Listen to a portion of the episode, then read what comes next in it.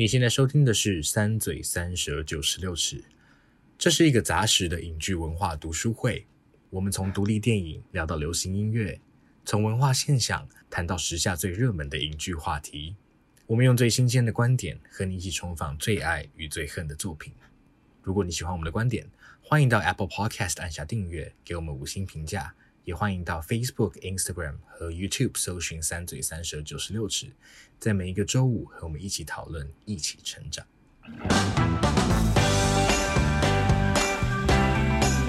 大家好，欢迎来到三嘴三舌96尺，我是硕翔，我是马德，我是王优。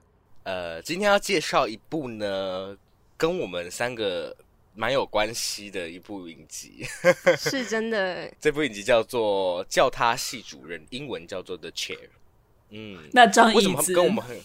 对？那张椅子是哪一张椅子呢？我们来介绍一下好了。这张椅子就是英文系办公室里面最大张的那一张系主任的椅子。真的是最大张吗？不一定啊，但可能也没有几张。他们可能还有沙发，可能只是一个木箱，像是他后来做的就是一个木箱，坏掉，马上就坏掉。他就是一个坏掉的椅子。那这部影集确实就在讲说一位刚当上一位新科的英文系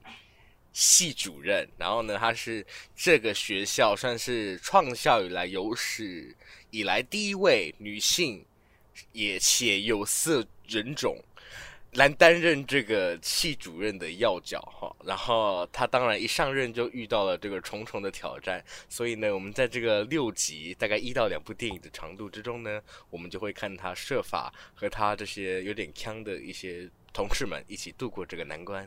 那为什么这部影集跟三嘴很有关系呢？因为我们都是从插大的外文系出身的某大外文系出身的，基本上都跟英文就是片中的那个英文系的内容是很相近的学习内容。我那时候看真的，我那时候在看的时候就觉得，我就还蛮关心他们在上什么的，然后我就觉得，因为他们毕竟是那个 native speaker 嘛，然后就像我们高中国中就有国文课会看文言文一样，我想说，那他们应该上的东西会跟我们很不一样吧？可是我觉得其实片里面看起来，至少片里面的呈现看起来就是那样，差不多，其实差不多就是那样子嘛，对不对？那我觉得很有，我对那个某些课程也是蛮有兴趣的，我觉得感觉都很有趣。会想选，就是像是 Yes 的课啊，的确就是，或者是 Bell 的课，的确就是比较热门的课，主题就是听起来就很有趣。真的，而且他们文学院的那个教室啊，就没有用的一副，就是虽然外面看起来是古色古香没有错，但里面就是要信不信，要救不救的，就像某大的那个文学院一样。开始在表达一些意见啊。不会，我觉得某大的文学院就是久啊，没有要久不久，它就是很久。文学院是漂亮啦，就是教室蛮旧的这样，没有啊，它的纱门都破掉啊，而且纱门很容易就滴一个怪，超级吵。对啊，没关系啊，古色古香啊，古色古香啊，好美哦，是古迹呢，对，好美哦，对啊，废墟感。好了，那这一部呢，我觉得它。这部还蛮直白的啦，所以我们以往在讨论电影啊剧集的时候，我们很常在焦点放在说它如何呈现一些手法上，但是这一部的话，我比较想抓一些剧里面本来就有阐述到的问题出来，跟两位做延伸的讨论，这样。好的，要不要先简述一下看完的很简略的心得？我觉得它好短哦，我会有一种，因为我其实不会觉得说它需要第二季，但我会觉得说它第一季可以再讲更多一点，因为我觉得它有一些线没有，虽然它结尾算是有收，但是有一些线没有，我觉得没有收那么好，因为说没有讲那么清楚啦，应该这样讲，所以就会有一种觉得有点可惜，它没有完完全全就是发展完复线，但是我不会觉得说它一定要第二季。所以整体来讲，我觉得就是一个就小品啦，看起来蛮开心。然后尤其这个题材，我觉得很少见，所以觉得蛮难得的。也希望蛮多，我觉得其实这个学术界是一个蛮怎么讲，对，爱嘲笑的地方。所以就是其实它那个戏剧性也是蛮够的。我觉得之后也可以有更多这样的讨论。对，了解。巫医呢？巫医是我吗？我看完我是觉得还不错啊，我还蛮喜欢那个节奏的。迟疑什么？你在迟疑什么？你觉得不好就说吧。没有没有，我个人蛮喜欢的、啊，就我蛮喜欢那个节奏，然后我觉得还蛮可以理，我很喜欢它里面探讨的一些议题，无论是性别或者是种族，它也发展到一个就是大家想要所谓的进步。思想上面观念上面的进步到一个地步的时候，我们要怎么样面对，无论是你要突破可能还是存在的那个限制，还是要怎么样，不是为不知道为抗争而抗争的那种感觉。就是我觉得他提到的几个议题我都觉得很有趣，然后再加上他在讲所谓英文系，说的是对我们来说是外文系，或者是对文学的态度，对啊，无论是或者是教育上面世代的隔阂，我都觉得很有趣。但的确就跟马德说的一样，因为他可能真的因为太短了，所以很多东西就是好像点到，但是对，所以看完好像因为也不是说你看一个东西一定要得到一个答案，可是蛮多时候他就是丢出了蛮多问题，然后我就是一直悬着，我就觉得很恐慌，好像没有很帮助我厘清一些部分，对对对，让你留下来更多的疑惑。但提出问题是解决问题是第一个步骤嘛，对不对？对对对，也是。那所以我们今天就沿着这些问题的轨迹来讨论一下。OK， 好。那第一个部分，我们就先从跟我们比较切身相关的元素来好了，就是关于里面谈论到英文系、外文系，其实很多东西也不见得是跟纯粹英文系啦，跟大学教育比较有关系。所以如果各位有读过大学的人，或者是正在读大学的人，或是未来有兴趣，对，没有，我跟你讲，我们几乎我们13到18岁的那个听众是几乎是0%，就是没有可能。如果我们年纪大一点的听众，说不定他们也有就是想要再进修啊，或是回头或者怎么样，也是有可能。所以像他里面，我觉得第一个很值得讨论，就是我第一次看第一集看到的时候就觉得会心一笑，就是那个一个老教授 Elliot 跟那个年轻教授 Yes 的那个两个课堂那个热门跟冷落之对比啊，我觉得好像很多那个现实生活中的人就分别套上他们两个，涌上心头，真的涌上心头。你们两个看那个看内幕的时候，有觉得心有戚戚焉吗？有，我觉得如果身为教授，可能又更有。我觉得身为教授看到可能会落泪，很刺痛。对啊，应该我觉得不是，我很想要听，其实很想要听我们系教授就是。我们系上教授不知道有没有看这个影集之后的感觉是什么，而且很尴尬，因为他们真的是同时段耶，他们甚至是同时段的课，哎呦，好可怕哦！就是 Elliot 你在说谁跟谁？我没有要说系，我没有要说系。哦、OK， 我还以为你要说外文系，我也想说很想听外文系谁，就是一个门庭若市，一个门可罗雀嘛。然后呢，还跑过去的时候，以为是另外一堂课，哇哦！然后就是对啊，很尴尬，哀伤耶。但是 Elliot 他就是那种万年课纲的老师，对不对？就是他上100年的那个他的课都不会有任何的变化。确实，其实我在思考，我觉得我看的时候就在思考说，有没有我大学有没有修过？虽然是万年课纲的老师，但是课上的非常精彩。然后同时他又因为 Elliot 他的相对来说劣势就在于他都是纯粹他自己一个人在讲嘛，对不对？然后他们就有提到那个 Yes， 他就是很擅长用那种翻转教室，就是让学生有点主导课堂那种方式，所以就会很受学生的欢迎。所以我就在想说，那有没有万年课纲加上纯粹 lecture 的老师，然后我很喜欢的？你们脑中有名单吗？我知道我在录这集之前，我就突然觉得我好像对外文系什么都不记得。因为你是距离最久的，他是距离最久的，对我们来说，跟我们相比，对对对。啊，这一年的消磨，我也没有做什么。等我想一下哦，还是真的这两个因素，就是大家其实真的会觉得会阻挡你们修课。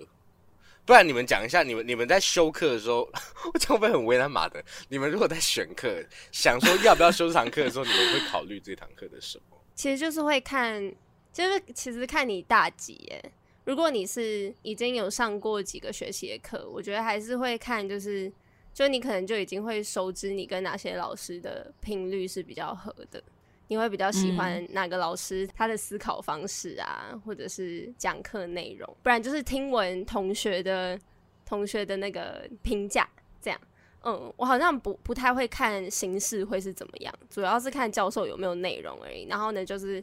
怎么样的形式，我觉得如果有内容就还是会发挥的很好。我也不是觉得说一定要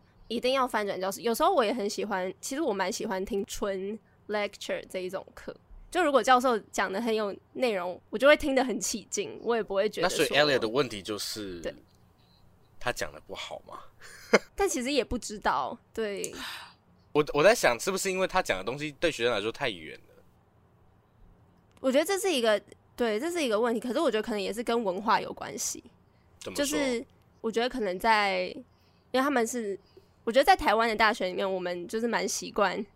听课哦，纯粹听课这件事情，哦，对，就是从小到大培养的是这样的风格，反而是可能翻转教室对某些人来说，我不知道对就是这个世代来说怎么样，但我觉得，哎，这个世代我讲的是哪个世代？对啊，我想说你不就是这个世代吗？我不太知道，因为我觉得像是我们跟可能现在是国小生，就是已经他们是不一样的，然后他们是努力的想要比较往这个翻转教室的方向走，让学生多发表一下自己的意见。但我觉得至少我自己受的教育，像是到大学以后才很专注的开发学生在这方面的潜力，所以反而翻转教室对大家来说会是一个比纯听课的这个方式还要更不习惯的东西嘛。对，但是可能在国外他们就是会很习惯发表意见，所以不发表意见反而会觉得说为什么不让我讲，就我也想要发表一下这样的感觉。嗯，不知道会不会有关系。我觉得确实有因为有些人会听到说啊，这堂课啊又要报告又要什么什么什么，就会觉得感觉好麻烦哦，或是就是哦我不想要，我真的不想要上台讲话。嗯，很多人会想要考试就好。对，考试反而方便嘛，确实啊。所以我觉得还是要看课啊。如果真的是想去学东西的话，那我觉得可能你对形式的态度会比较开放一点。可是如果像有些课，我真的对那个课主题一点兴趣都没有，可是它是必修的话，我就觉得老师就是一直讲就好，我不在乎，他不用在乎我的意见，他一直讲就好。蒙听。马德刚刚是想说什么？对，我要回想一下，有点距离。我觉得其实。对，因为我印象中是我没有上，因为必修课就算了嘛，这必修课之外的话，好像也没有什么万年的课程。但是全 lecture 的话，我蛮同意网友说的，就是蛮吃重老师他的风格跟内容的，对啊。然后就是就我印象中，我觉得的确外文系对我来说的那个全 lecture 我都觉得很好玩，尤其是印象最深就可能是 Duncan 的课，就是我就觉得很喜欢他，基本上不太会给学生太多发言的机会啊，但是基本上是没有。对，基本上是没有，因为大家忙着看懂黑板上写什么都来不及了，还要讲话，不可能。对，所以基本上是没有。对啊，但是还是那堂课还是很有趣。对，就是非常。所以就是我说，我觉得外文系的其实。我记忆中的课我都觉得蛮好玩的啦，可能也是因为就是内容也是我喜欢的。哦，真的哦，你没有修过觉得这到底在干嘛那种课哦？我也几乎没有。真的假的？必修也没有吗？必修，我记得是大一我们膝盖的命运非常的坎坷，可能就那一次，我们可能就那一次让我觉得，尤其后来被换班之后，算是逼不得已的，但是。没有，因为教授都有事嘛，所以就陆陆续续我们就变成流浪的孩子，变大团，剩下那个教授就被整，他真的是被整，被整的超惨的。然后我觉得我们学生也被整啊，反正就那一点就是大家都被整就对了，没有一个人是，对啊，愚人节的一年，那一年真的是可能就只有那一次啦，因为就是没办法从学习中，然后。突然加入另一堂课，就可能会真的不知道这堂课在干嘛。虽然知道它题材是什么，只是就有点像不知道自己在做什么的感觉。对，幸好这是大一的时候发生的事情，对啊，感觉合理一点。不然在更后面遇到就是真的。对，你觉得大一的时候想说外文系都是这样吗？都是这样，那好像也不太好。没有啦。但我有点在想，就是我们。应该说我不知道这样对他们来讲公不公平，因为毕竟在剧里面 Elliot 他应该也是有教30-40年吗？有吗？应该是，因为他跟那个女老师叫什么啊？很好笑，那个女老师很好笑啊，是谁？很好笑，一个女老师跟他同事的、啊、Jean 吗？ Jean 吗？你说那个年纪也是很大的，是叫 Jean 吗？是 Joan 啊 ，Joan， 对对对 ，Jean 他跟 Joan 好像是同年进来的。Jean 是谁啊？哦，Jean是那个，对不起 ，Sex Education Otis 他妈叫Jean，对不起，我昨天才刚看完，对不起，好 ，Sorry， 请继续。Joan 怎么样？教了30-40年嘛，他们是同年进来的啦。对对哦，是是是，对 Joan， 对，因为毕竟他是就是子理。应该是说大家会觉得说他那个万年课纲还真的是可能真的30-40年没有变过、嗯、这样的话好像真的可以称为万年课纲。那我觉得我们系上虽然因为我也才刚毕业，然后但是是的确有遇到课纲真的没有变的那种教授，嗯，就是我好不能说吧，但马上知道啊，因为没有你就是插圈插这样子、欸、不好意思我也要知道啊，哦插课什么课？什么课？插课插哦，插课插刘克襄不是谁啊？乱讲，不要乱讲哦！插课插哦，对，插课插非常喜欢硕翔，哎、欸，他也蛮喜欢我的。好，我相信，我只是没有跟你同堂课，我只是因为跟硕翔同堂课，所以我知道他很喜欢硕翔。而且我是莫名其妙被喜欢，因为我也没什么讲话，真的不好意思。我觉得他是一个你只要在某一开始的时候某个点就是有讲到他想要的那个，他就会觉得，嗯，就是哦，就他以后就对你的印象就是这样，然后就会想要一直找你讲话这样。但就是因为他应该说，因为马德我们3个都有上过嘛，然后马德开始一直摇头，因为马德我只能说他就是一个，我觉得他可能会万年课纲啊。因为他就是连 PPT 都不会改的人，措辞也不会改的那种。对，他 PPT 完全不会改，然后所以就感觉不知道有没有备课，因为他就是上课上到一半，然后能上到那个 PPT 那一页，然后发现，嗯，这好像不是他要的东西之类的这一种。但是我觉得他还是一个怎么讲？他很有自己魅力的教授，我同意啊，我觉得他就是靠他魅力， 对不起，对，他就是一个有魅力的教授，所以呢，他有一点是纯 lecture， 不，他不是纯 lecture， 就是 lecture 加讨论嘛，对不对？但他连讨论题也都是几乎也都是一样，然后他也常常会，我印象最深刻就是因为我已经大4的时候，然后有听可能还在上他的课的学妹。有讲到说哦，他们在课堂上被他问什么问题，就是一模一样的情境，然后连那个顺序都一样。我不知道你们有没有被问过，因为我们毕竟也是不同时间点上的。就是他有问大家，譬如说问班上的女性说，你们愿不愿意去当兵？有这件事情，对，就是先问你是不是女性主义者，然后再问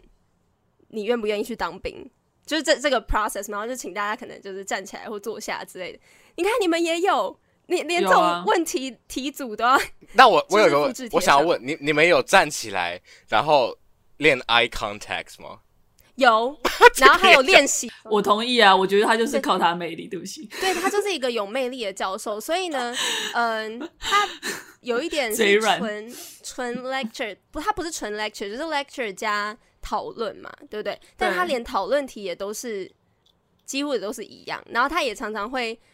我印象最深刻就是因为我已经大4的时候，然后有听可能还在上他的课的学妹有讲到说，哦，他们在课堂上被他问什么问题，就是一模一样的情境，然后连那个顺序都一样。我不知道你们有没有被问过，因为我们毕竟也是不同时间点上的，就是他有问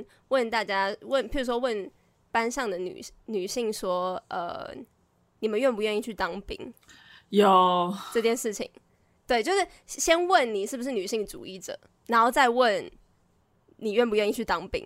就是这个 process， 然后就请大家可能就是站起来或坐下之类的。你看你们也有，你连这种问题、啊、题组都要。那我有个，我想要问你们有站起来然后练 eye contact 吗？有，然后还有练习课堂那一堂课，我同意啊，我觉得他就是靠他魅力，对不起，对，他就是一个有魅力的教授，所以呢，他有一点是纯 lecture， 不，他不是纯 lecture， 就是 lecture 加讨论嘛，对不对？但他连讨论题也都是几乎都是一样，然后他也常常会，我印象最深刻就是因为我已经大四的时候，然后有听可能还在上他的课的学妹有讲到说，哦，他们在课堂上被他问什么问题，就是一模一样的情境，然后连那个顺序都一样。我不知道你们有没有被问过，因为我们毕竟也是不同时间点上的，就是他有问大家，譬如说问班上的女性说，你们愿不愿意去当兵？有这件事情，对，就是先问你是不是女性主义者，然后再问你愿不愿意去当兵。就是这个 process， 然后就请大家可能就是站起来或坐下之类的。你看你们也有，你连这种问题题组都要。那我有个问题，我想要问你们有站起来然后练 eye contact 吗？有，然后还有练习课堂那一堂课，我真的也是觉得说到底在干嘛？他那一整堂课都在教我们做 presentation， 对，然后想说这是什么简报课吗？到底想怎样？但是我没有不喜欢他啦，对，然后。但我就会觉得说 ，Elliot 说不定他年轻的时候也是这样哦。他也会走上，不是就是对，因为当然说 Elliot 他是纯 lecture， 然后他又更老一点。但是我的意思是，当你在壮年，你刚开始起步的时候，然后呢，可能你的课，他上一年、上两年、上三年，学生的反应都很好，那当然他会觉得说我为什么要改？对，就像是我们的某一位教授，我们也是王叉叉，也是一样，就是他当然也是，譬如说他一直以来上来，他上个5年，上个10年，他都是一个。你是说他的通识课吧？不是。等一下，我不是在讲戏剧吗？是讲戏剧的吗？对啊。可是我觉得现在听众已经超级困扰，我们到底在讲什么？等一下，他的戏剧大家只要是一个人就好。对，你说他是万年课纲吗？我没有觉得他是万年课纲，但我的意思是他的上课的方式啊。对，那我们可能等一下有机会的话就可以讲到，还是这个地方就可以讲到看教学评鉴这件事情。完全对，我就要讲这件事情，你说。因为教学评鉴这件事情，的确是在这部戏里面，我印象真的很深刻啊。因为我刚刚那样讲，就是因为教授他们可能5年、10年以来学生的回馈都是很好的，所以他当然就会觉得说。那为什么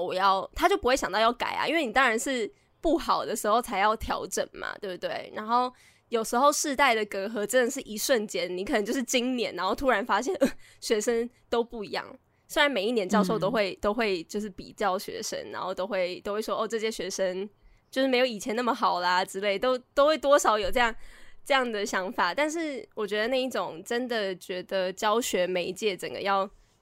做一个。大翻转的时候，可能都是一个一夕之间沧海桑田的那种感觉。所以在剧里面提到的要不要参考教学评鉴这件事情，我就觉得哇，真的是一件很难事。这也是我蛮喜欢他们这一部剧有一些地方呈现原因，因为我觉得它很客观，两边的那种他们的理由都呈现的蛮好。因为像是我觉得 Joan 他讲的就很好，他就说，因为那个时候。系主任就问他说：“你多久没有看你的教学评鉴了？”然后他当然就是真的超级久没有看。然后他就说：“他不是要去迎合他学生的口味，这不是他的工作，他不是要让大家喜欢他。”对，所以呢，就这么说好像也没有错。嗯。但是我觉得好像是你当一个老师以后，你当然一定还是要重视你的学生。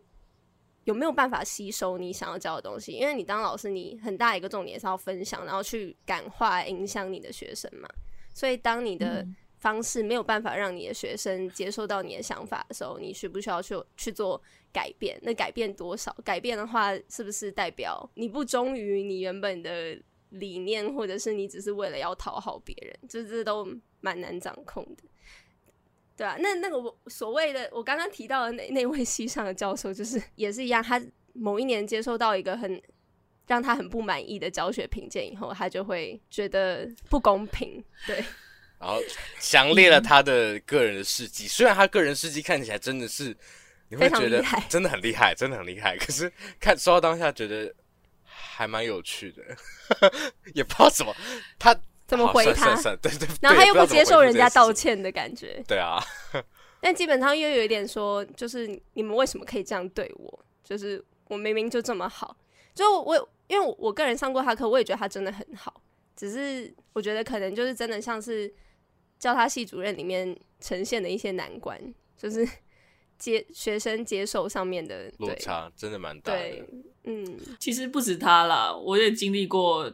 另外一个我们系上的教授，姓杨嘛，而且他那个更莫名其妙。是杨叉叉，我们是今天同一个，你也在现场吗？我在现场哦，同一个，你也在现场，嗨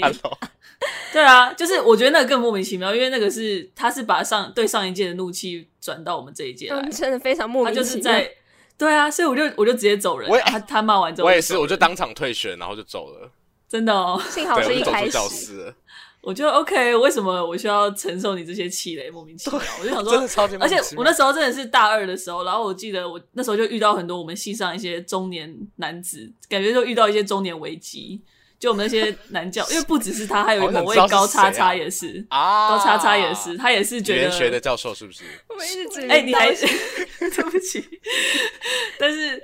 没有啦，但他比较以温和的方式，但你会感到他有一种就是。对自己人生做提问的一些时刻，就是在课堂上面会出现这样子，对，然后会跟我们介绍他在打气功，就是我知道，我就觉得其实教授的人生真的是很困难，然后我蛮高兴说这部剧有呈现出一些他们难处，就像我觉得刚刚我有提到，就是说那个教授要能够找到那个平衡真的很难，就是你实际上要教学生，但是同时又要让学生有兴趣，对啊，然后教授拿捏真的很不容易，对啊，然后教授自己也有自己的人生啊，就是他们也是有自己的烦恼，然后对啊，有自己的研究，啊、但他们又不能把自己弄得很像服务业啊，这样好像又很没尊严，对啊，对啊，对啊，确实，对，就是真的蛮困难的，所以、杨教授、高教授、王教授，你们辛苦了，真的大家都辛苦了，真的辛苦了，只是就对啊，不要乱骂学生啊，莫名其妙。好真的是讲的好有感哦，而且其实我后来你们刚刚在讲，我又想到讲到那个世代的差异，因为像马德刚刚举出三位都是中年老男性，讲叫中年讲叫老那个中年男性，其实因为我不知道你们有没有印象，就是在我们大二的那一年，应该所以是王优是大一吗？对，是的那一年，其实。外文系有一个课程改革，我不知道你们有没有印象？有印象，对不对？我完全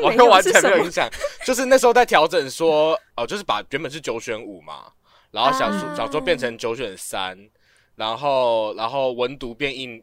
一个学期，膝盖变一个学期，嗯，然后他说把这些学分给释放出去。其实我觉得，因为我那时候刚好有幸在那个课程委员会里面在听他们开会，我觉得真的就听得出来那个教授。他们真的是有一点点世代隔阂，因为就像有一派的教授会觉得说，比方说我们为什么要教学生英文，就是学生要加强英文，那是他们自己的事情啊。嗯，所以像什么口说作文这些，好像不用修这么久，就修1年就好了。嗯，有些教授重点会放在说，就是比方对，然后比如像提到文学课的话，有些人会说，因为以前其实不是我们因为我们所谓的分组必修啦，不是分组选，因为它是必须要修。然后原本是9选9，就是文学断代史的部分，然后后来变9选5，然后现在变9选3，然后他们就会说，那我们系到底是要训练学生什么？就是我们应该就是要规定他们就要学完这些才可以出去啊，然后。可是其实学生，我不知道马德有没有印象，其实学生里面自己也有不同的意见，就是到底学生应该学。其实我觉得学生讨论这事情反而更有趣，就是因为真的，如果你真的想要修的，你就还是可以去修啊。可是其实那些想要保留住必修比较满的人，是有一种心态，觉得我不想要跟我一起出去，就是挂着插大外文系这个名号的人，但他好像什么都没学过的感觉。嗯哦，会有点这样，对不对？所以我那时候就觉得学生讨论这事情其实蛮有趣，因为就是会有点啊关你什么事的感觉，可是其实也关他的事，因为他就是有点关系到那个名号里面包含了什么，就是素质会不会降低？对，那个素质会不会变得比较差？哇，考虑好多哦，那时候根本没有想这些。我就说，你记得好清楚，我连现在我毕业那个时候应该是9选多少，我都只是看。每个学期检查一下，应该是5啦。我们那时候应该还是5、对，是5，是，对啊。我那时候真的就只是因为我一直都，我觉得一直跟外文系好像很脱节，结果那时候就说哦，大家好像最近在吵架还是怎样、啊，就是也没有讲的好像自己有是读别的戏，还有别的戏，但根本不是。没有啊，我在很边缘，我是边缘人，戏上边缘人。没有，根本不是，完全没有，真的啊，真的是。但就真的耶，这样跟甚至不是只是教授跟学生的世代隔阂，是教授自己之间，就剧里面也有呈现的，教授之间也有世代隔阂。没错、啊，算是蛮有趣，而且就是你真的有看到有些比较老的教授他们的那个起手式，就是我那个时候读外文系的时候，对，真的，然后后面就叭叭叭叭叭叭叭，就想要让你有一种一代不如一代，你就是后面那个一代的那个感觉。嗯，对，好，对我们是，但是很抱歉，但是那个怎么样？就是我觉得有一幕让我觉得印象蛮深刻的，就是 Yes， 因为 Yes 跟 Elliot 他们最后是一起开，就是也合并他们的课嘛。每个礼拜的那个主讲人不一样，但是每次只要是 Yes 主讲的时候，他的学生就会很热络。然后我还记得有一次就是。有点像是他的学生做那种呈现嘛，做那个是白鲸记吗？白鲸记的呈现。Dick， 然后呢，学生可能就在台上表演啊，无论是戏剧创作或者是歌曲创作，然后大家都很起劲，很开心。然后 Yes 在台下也是哇，就是很棒，然后跟着一起唱，然后大家都很投入这样，然后。Elliot 就也是坐在台下，然后就是看着他们，隔着一片海一样。他真的坐得很远，遥望他们，也是真的坐得很远。然后就是，我就看到他眼神里面就是那种感觉有点蛮泛泪，不知道是因为想念他，也是以前被学生所爱戴，跟学生可以有所强烈共鸣的那个时候，还是他就是他只是看到大家很有热情很有光芒的时候，让他觉得可能当然也是跟他可能想到以前在学生身上看得到那束光，只是已经不是他可以点燃的那一种惆怅，蛮感慨的。对、啊、那个泪光里面真的是满满的中年危机，就是我觉得他真的是看到这个地方已经不属于他了的那种感觉、那可是他也没办法逃出去啊。嗯，就是因为那个时候他跟 Yes 其实有讨论说，因为 Yes 不是有一个功课是，他就说他上学期给学生出了一个功课，就叫他们 tweet 他们自己最喜欢的一句内容。对，然后呢 Elliot 就对这个方法不以为然，因为他说他希望学生是可以就是怎么讲，你就是要真的深入到你的文本里面，然后呢把你自己整个沉浸在里面，而不是只是要找一个好像京剧的感觉，对、但是 Yes 会觉得这是你跟学生共鸣的方式，然后也会增加他们 close reading 的能力。我就不知道你们，因为我就觉得两边都很有道理，我也不知道你们有没有什么想法，我只是好奇。我想一下哦，我觉得要看学生的受众、就如果因为我一直在想说 Yes 的课都是外文系的吗？都是英文系的吗？我一直觉得他那堂课有点像通识课的给我这种感觉啦。就我觉得如果是同事的话，这件事其实我还蛮支持他的做法，因为我觉得就是跟我们待会要讨论到问题一样，就是我觉得就是现在已经很多学生他们不知道为什么我要花比如说好几天的时间看一本那么厚的书，然后那本厚的书好像就是假的啊，它就是虚构的剧情，那为什么我花那么多时间看那东西到底要干嘛？所以我觉得让他们去找到一个跟文本互动的方式，让他们去批判一下，其实是很重要的。对，但然后如果那个 Elliot 的部分的话，我觉得就是要针对我已经知道我对这个议题很有兴趣，的那种学生才有效果的，我觉得啦。嗯，很有道理，谢谢。马德呢？好，同意。同意。没有，我现在想不太到，因为我真的。没有，反正我就是一个很不会教人家的人，所以我完全无法想象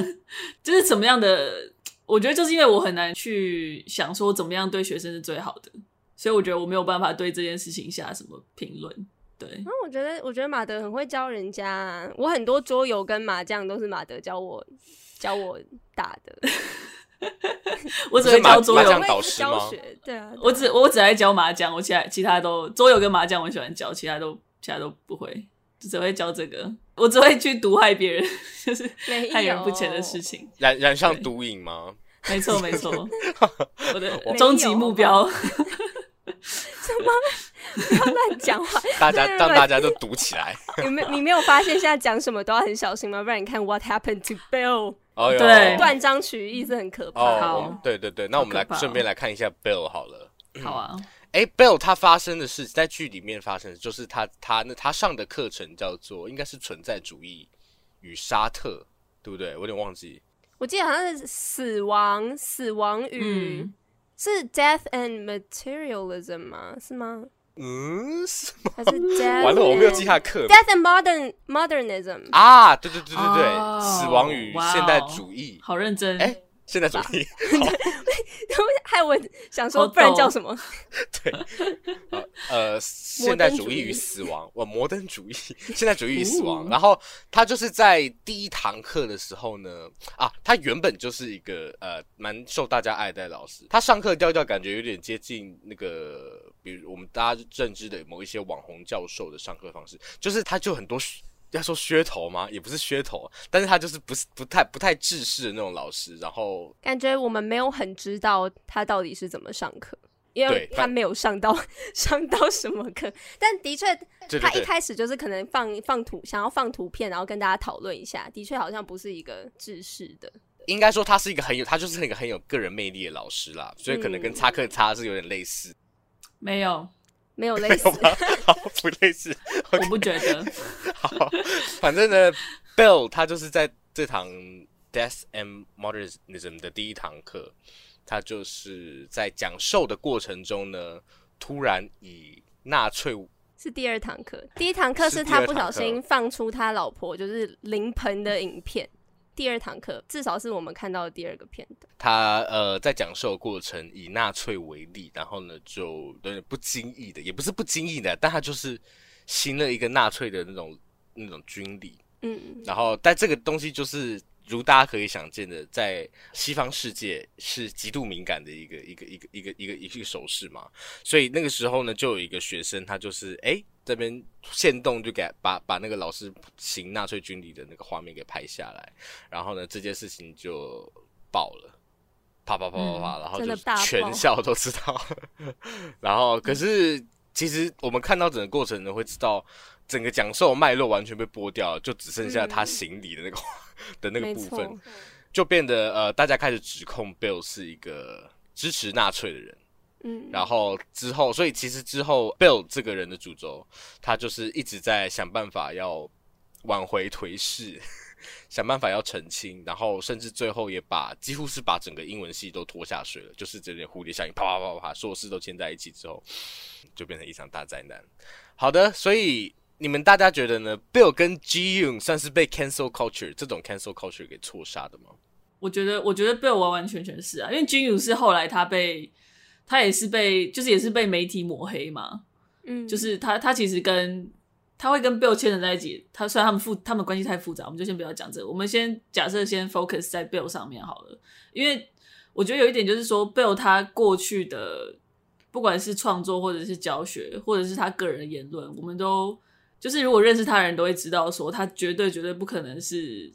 一个纳粹主义者嘛，就是以他的 record 来讲是非常明确的一件事情，但是因为就是这样断章取义的一个影像，然后就直接广传出去，变成说就是以这样的小小的证据，我们假设说是证据好了，就来指说他就是一个纳粹主义者，好像你也不能，我不知道，就是因为我觉得 cancel culture 可怕的地方就是它会引起公愤，就会变成是一个就真的是大众的愤怒，然后会无法平息的，然后你会有理说不清，因为他不是中间有一段是 Bill 他试着想要跟他的学生们道歉，但是其实基本上很困难，对，而且我觉得再加上其实 Bill 他自己的个性，因为他会觉得这件事情竟然会被吵成这样，他觉得这件事本来就太荒谬了，然后他也不认为自己那样做会有错，是因为他根本就没有那样的意思，就是他对于他来说，他整个脉络下他觉得做那个动作是非常就是算蛮合理的，而且对他来说是一个玩笑，所以他自己的自尊可能也是一部分，就觉得说他没有真的做错事，所以又更困难。Cancel culture 我觉得有一个很大的问题，就是说他会把所有小小的事情都会把它检视得很大，把它跟任何大问题都放在同一个严重性上面，就会变成说我们好像反而没有办法去认真检视那些应该要检视的问题。就点像他在那个算是那个东西要怎么称呼啊，他翻译是翻校民大会，其实就是一个反正是一个跟学生公开沟通的场合啦。我觉得其实就很明显，因为他当 Bill 已经被贴上那个标签之后，他讲的每一句话其实都可以被诠释成纳粹主义的延伸。对。然后我觉得其实他们就是这出剧最后面的处理我觉得蛮好，就是说因为 Bill 会，你刚刚讲到说 Bill 的这件事情让原本已经也是在颓势的这个英文系就是又更加的被卷入这个漩涡里头，然后 Bill 他后来变有点像是一个戴罪羔羊，然后我觉得 Ji Yoon 他后来发现也是这一点，就是说其实你把 Bill 开除并不会解决这整个体制里面的问题，但是他现在就是有点像因为这样子他变成就是我觉得 cancel culture 会变成说他有点对变一个牺牲品，而且会变成模糊焦点，就是说这些学生到底究竟他们在吵的是什么，我们变成说我们就是把他们对于这个系上面有的问题全都转移到现在 Bill 的身上，然后系上面也会认为就是 Bill 的身上，甚至就是觉得说就拿 Bill 处理掉就好了会比较快。对，但是我觉得这是 cancel culture 一个很容易会错失焦点 的地方，所以我就也很不喜欢 cancel culture 这件事情。对，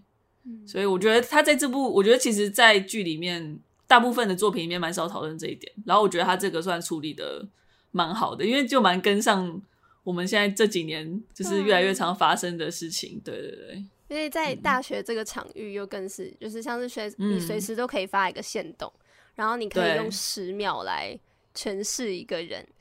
我那时候就觉得因为限动他们当然不是准备在那边然后等待他做一件错事，你刚刚当然就是这样随录，所以我就想说没有人录到前面在讲什么嘛，就是没有人愿意，或者是在课堂上没有一个学生有在认真听课，然后有就是吸收他所说的那个脉络，对，然后帮他解释，我就觉得也蛮荒唐的，因为那这样到底凭什么？就是大家可以，就的确他就是一个白人男性没错，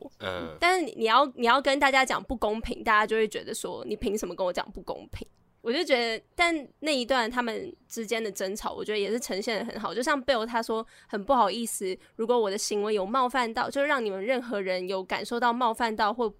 不好，就是不好的感觉，然后大家就整个大暴动，大家觉得你根本不在为你的行为本身道歉，而是在为就是感觉好像只是照顾我们的感觉，好像是我们的问题，我们有这样的感觉是我们的问题，就是好难解。对，就是这样。其实刚刚讲到，就因为 cancel culture 乱一个很我觉得很有问题的地方，就是他其实不太会给一个人道歉的可能，就是他会变成是你再怎么道歉，他们都会觉得哦你没有在道歉，就是他不会给你一个实际上认错改过然后重新做人的机会。我觉得这是 cancel culture 很可怕的地方，就是你会觉得你当然就是已经进入那样的心态的时候，你就会很难跳脱，会觉得说他做的任何道歉都是一个借口而已。然后我觉得这就变成说我们变成是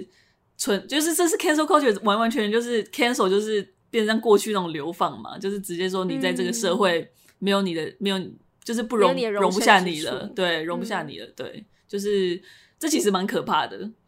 对啊。然后其实所有人都有可能会变成到 Bill 的这个角色嘛，因为其实就是变成说你做了一点点什么，然后大家就抓住你那个，就如果不喜欢你的人就把它随意放大，然后所有人就是开始攻击你，就是这件事情其实真的想一想很可怕。对，我觉得就算一开始有学生出来帮他平反，但因为那个不公平的东西其实吸引力是更大的，就大家对那个议题会有点比较趋之若鹜，就有点见猎心喜的感觉，所以可能大家主流民意就是会被导向那个地方去。对，然后其实这样一直想，因为我最近就是前几个月的一个发现让我对 cancel culture 有去就多一点认识啦。然后其实我也想到一点，就是 cancel culture 另外一个很可怕，它真的超可怕的，我现在真的很怕这个东西。反正另外一个很危险的地方就是说它是会有那个连带效应的，就是当一个人被 cancel 的时候，你去做，如果你跟他有任何的，你去支持他，或者是你没有跟着同样去 cancel 他的话，你对你跟他有任何关联，你都会连带被 cancel。所以我觉得这是那些学生可能也不太，如果就算有任何学生支持他，也可能不太敢讲话。对，就是其实看说，你看 Bill 做任何事，如果这个校方要保护他，或者是支持他做一点点，也是连带被 cancel 嘛。嗯，就是尤其是这就是感觉在权力方，嗯，对啊，对啊，就是真的是一个一个接一个，一个接一个，对啊，就大家都一直被拖下水，对啊，就是 cancel culture 是一个，好像你如果就跟他有任何关联，你也会被牵扯进去，你也是一个该被 cancel 的人，对，这也是另外一个很危险的地方，很可怕，对，就是一个连环套，嗯，对啊，对啊，嗯，真的是欸。其实对、啊，就像万一我之后乱讲话，然后你们就说，他们就说你们是，我被 cancel 了，然后他们就说你们两个跟我一起做 podcast， 做了40集，你们要对，你们要表态，你们不表态就表示你跟他想的一样，然后你们也应该被 cancel， 就会变成这样，对。好险我们不红，好险不红，好险不红。哎、欸，真的、欸，可是我就在想说，这就是这个 cancel culture， 难道是我们价值在往前走的时候必然会出现的一个副作用吗？就你们觉得这件事情有解吗？我觉得我们要努力理性一点。嗯，就是其实 cancel culture 是一件蛮不理性的事情。我觉得应该说我们在因为他的出发点也是好的嘛，是试图透过一些就是尤其社群媒体这些管道，就是让那些原本可能不用负责任的人。需要为他们的行为负责，透过这种公开的惩罚或者是集体的惩罚，但是他现在演变成说可能会变成另外一种霸凌，或者是就是去排挤，然后对啊，也可能会限制我们言论自由嘛，就是严重的话，对啊，所以就是应该说我们能不能够，当然我觉得大众本来就是不是一个很理性的存在，所以我觉得很困难，但是我不知道，就是可能每个人要，因为我觉得我自己可能自己也会嘛。很常也会，就是那个心态其实是很容易染上的，但是我觉得要努力提醒自己说，可能要每个人要找到自己的界限，就你可以不认同一个人的行为，但是我觉得你的表达方式可能可以考虑一下，然后或者说你有没有愿不愿意去接受别人可能改过自新的可能，就是因为我觉得其实真的要原谅一个人或者是理解另外一个人是真的很困难的事情。我觉得这也是为什么 cancel culture 那么容易，因为就是你就直接否定它就好了，你不用去做任何的思考，或者是试着尝试去帮助他，去改变他的想法。这就是一个很简单的跟别人相处的方式啦。但是我觉得就是大家要努力走比较困难的路，虽然我觉得，对啊，我觉得这是我自己还在学习的地方。但是我觉得他这出剧有把这一点提出来，就是蛮感谢的，因为、对啊，因为我觉得 cancel culture 真的是越来越真的旋风式的出现，对啊。我自己也是那种，我觉得我蛮容易成为 cancel culture， 就是猎杀别人，因为就是怎么讲，很容易一头热，或者是觉得好像很明显的。不公不义的事情、就应该要去把它斩除的那一种，就我觉得我自己个人是蛮容易被硕翔所说的这种热血冲昏头的人，但我现在就会觉得说可能就是真的也不是一件很简单的事情，但一定要强迫自己去听正反方的声音，就是无论多难找到，当然你自己还是要懂得消化，但至少就是让你自己去看，就是至少要努力的去了解另一面，或者是像是 Bill 这个人，我可能就会去，因为我觉得这真的太扯了，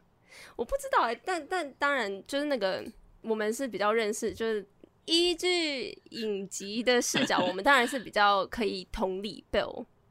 对，然后就学生来说，他们可能根本不认识他，但我就觉得无论是你去看他的书。不一定要到看他的书，但去了解一下他的言论，或者是去看好人总是自以为是。我一直在等这个点，要插这句话。对啊，就是去试着聆听，你觉得你可能看似你会不认同的人，他真正想要说什么。对啊，对啊，好难哦。放在区级下讨论又更困难，因为他们本来就被我这一方就是被 privileged， 对不对？而且我觉得其实我们 我自己觉得，尤其纳粹的例子，台湾是不是有点不太好想象啊？因为我觉得我们好像比较没有这个，我们会这么对一个威权的过去这么感冒的例子，我自己觉得有点难想到，所以那时候看到会觉得，其实用常理想，我觉得现代人支持纳粹人应该是没事不太会出现吧，而且还在一个课堂公开讲授的场合这么大方的表态，我觉得其实这个可能性就已经极低了，所以看的时候就会觉得啊，学生怎么会这样想的，怎么会这么轻易的就相信？我不知道，因为其实川普那几年就是也是那种白人优越主义者，他们也比较猖狂啊。就是你们记得他们不是还有出来游行，然后游行完之后这位总统也是就是说哦，两边都有很好的人，就是他也没有去直接去谴责这些其实实际上就是纳粹主义者嘛。那我觉得就是这些都是像原本都是一些隐性的因子，但是因为就是这位总统就是会导致说他们愿意站出来，那我觉得也是在这样的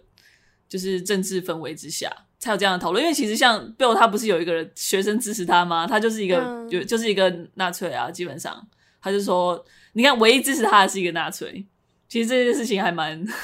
就是他应该也会觉得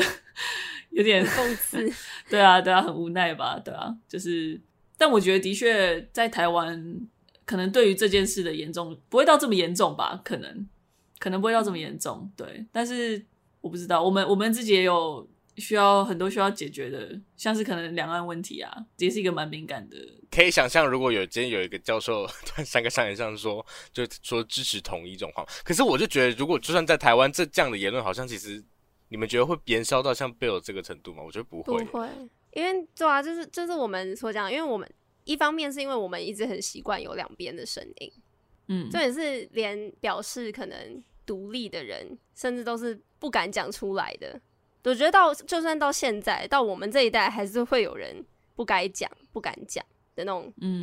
可以看得出来，我们这两边声音就是，我不知道有没有到并驾齐驱，但是就是没有到他们这种比较。对，拿一个极端出来，其实都不会特别的惊讶啦。因为都接触过嘛，对不对？对啊，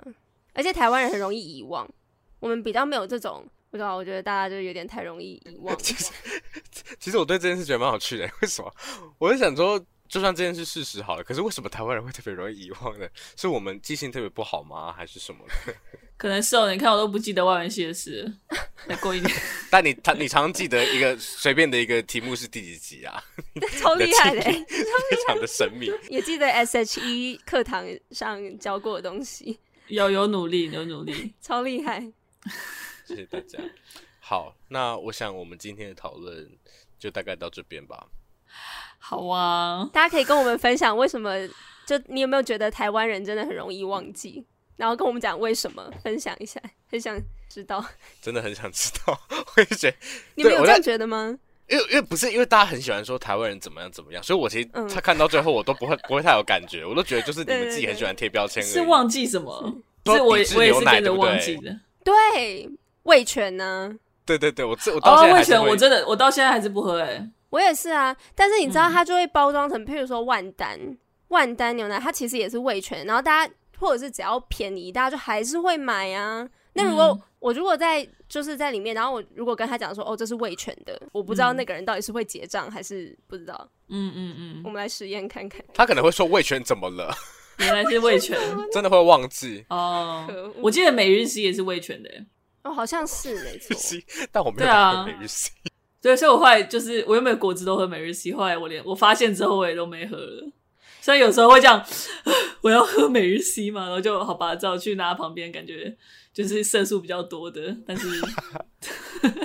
这是奇怪的坚持。对啊，然后像是一方啊、米克夏啊，大家都还是在喝啊，所以就是我觉得就是、当然立场不啊。我觉得对啦，但大家一开始说要抵制，然后到最后，我觉得 cancel culture 在台湾根本超不可